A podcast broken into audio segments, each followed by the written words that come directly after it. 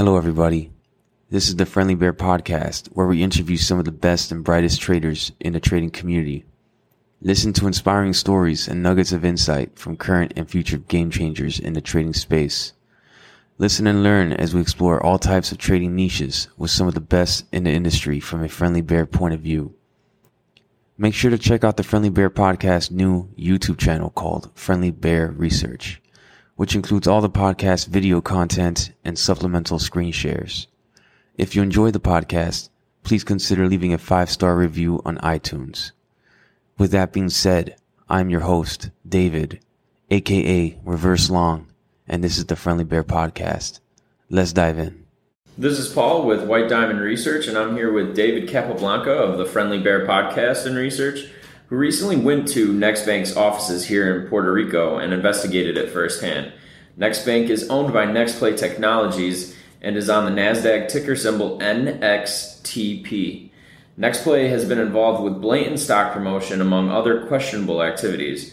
In this debriefing, we are going to talk about David's experiences with going to visit NXTP offices and what he found at their sites here in Puerto Rico. So, David, what prompted you to visit Next Bank in Puerto Rico? Next Bank, all right. So Next Bank, it used to be the International Finance Enterprise Bank, and uh, it was acquired by NextPlay, uh, and basically Zach Morris, the guy that, that was pumping CEI and a bunch of other stocks, he jumped on the bandwagon of NextPlay, uh, and it was located here in Puerto Rico. From my quick research on it, I was like, all right, I got to go visit this thing and see what's going on, because um, their fundamentals, their their filings, and everything, their history. The stock was on a downtrend, and all of a sudden it goes up for multiple days exponentially. So I went. That's what prompted me to check it out. Zach Morris, especially. All right. Well, uh, can you talk about how you found their offices? How I found the offices. So I looked. Uh, actually, someone someone sent me a message saying, "Hey, there's this company." That's the beauty about having a podcast. Sometimes you get some messages from some people, some some uh, tips about some potential frauds. And I was aware of NXTP because of Zach Morris. Um, and uh, yeah, someone said, "Hey, there's this there's this uh, company in Puerto Rico. You want to check them out? They're actually they're going up for no reason, no no news or anything." So once I saw that they're in Puerto Rico, I put I, I did a Google search quickly I saw their offices are within walking distance. So I wanted to check. I, that's what prompted me to see to go check it out. So then uh, I looked a little further. I found another office. So there's a couple of offices in the area, and uh, yeah, we'll get into that. Gotcha. And so, uh, can you walk us through how you got to the site and actually got into the next bank office and yeah, so check it out? Absolutely. So the first office, um, I went to go check it out and it's it's a shared office space. It's like a WeWork, but like a really lower level WeWork because it's a Puerto Rican kind of WeWork. There was nobody there, no office. Like, so how do you run a bank out of a WeWork, especially an empty WeWork? There's nobody there. So they used a, an office address as a as a Puerto Rican shared space. So I went to go check that out and document it. I asked around if people knew what Next Bank was. That no one knows. So why is their company listed as a, uh, their office location listed there? Anyway, um, that was a huge red flag. And then I looked uh, on, on some more filings and I saw another address listed. So I went to go check it out. I went to go check out the second location. The second location, uh, we we drove there, five minute drive, paid for parking, entered the building. It was a, just an office building, a standard office building. Um, it was very easy. The elevator was wide open, so they have a an, in the lobby a list on the wall of all the companies in the building, and it said International Finance Enterprise Bank, mm-hmm. IFEB, which is Next Bank, uh, and and which is owned by NextPlay Technologies. So it, I went to go see, uh, and it said the floor 10, 12, uh, 10th floor. So you go to the 10th floor, go to the office, and the office, everybody is uh, is gone. There's nobody at the office. There looks like they packed up and went away.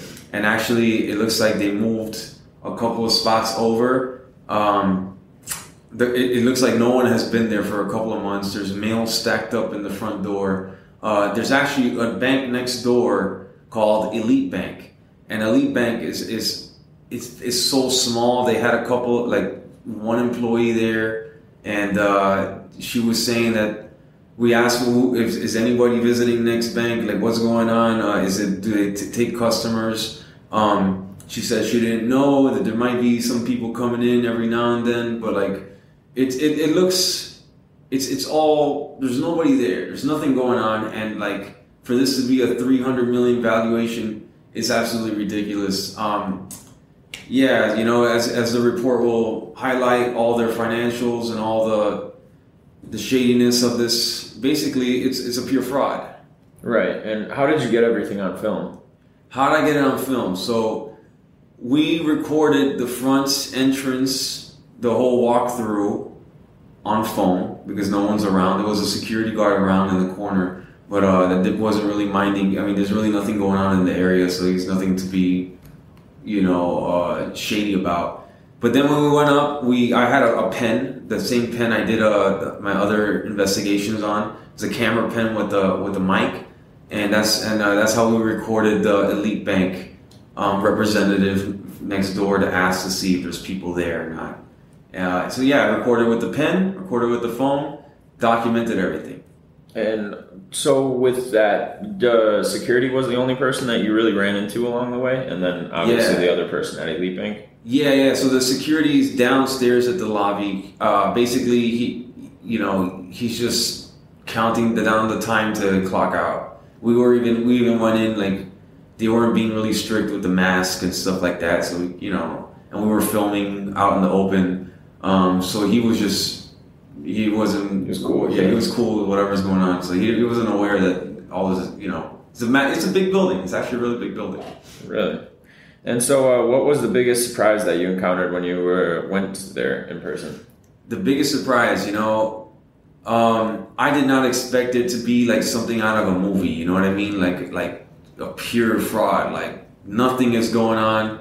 There's no. There's this bank is basically just a sign in the front, Mm-hmm. and uh, there's no the stack of mail. You know, uh, they had a COVID um, kind of checklist, and the checklist wasn't done for two months. So probably no one's been there for two months. It's just a sign on the door that's a company, and there's people buying this thing based on a stock promotion from Zach Morris that just says buy.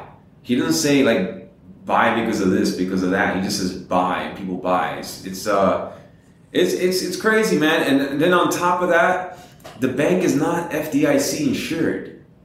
Why would you put your money in this bank? It's not FDIC insured. Like, you know, uh, there's no justification for this bank to even be a bank. Like, if you want to go to a bank, you go, especially in Puerto Rico, you go to Banco Popular or First Bank or like a real bank. Why, why would you go to this next bank that's not FDIC insured? You're, you're, you're going to lose your money. This bank is probably not going to exist anymore pretty soon. So, yeah, the whole thing was unbelievable to begin with, but when you go there in person and you see a, a, an empty space, like if someone left there abruptly, you just abandoned it.